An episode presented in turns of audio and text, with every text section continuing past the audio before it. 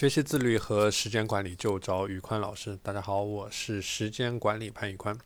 今天我想来和大家分享几个呃不自律的表现，你可以对号入座一下，看一下你占了其中的一条或者说几条。第一就是早上醒来了之后继续赖床，不愿意从被窝里出来，特别是现在我们到了冬天，很多人早上都会赖床。第二，翻开书看了两行就开始玩游戏。开始玩手机，而且玩的是不亦乐乎。第三，好不容易回到书本上，再看两行又想睡觉了。第四，总是把事情拖到晚上或者拖到一天结束的时候才能勉强完成一天。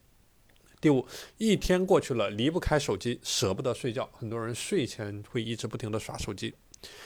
第六，就算花了很多时间在学习上面，但也只是简单的进行一个时间上的堆砌，实际上的效率并不如人意。第七，呃，有很多人刚开始的时候会习惯在朋友圈进行自律打卡，但是做着做着也就没有执行下去了。第八，减肥的时候还是没有去忍住那一块炸鸡。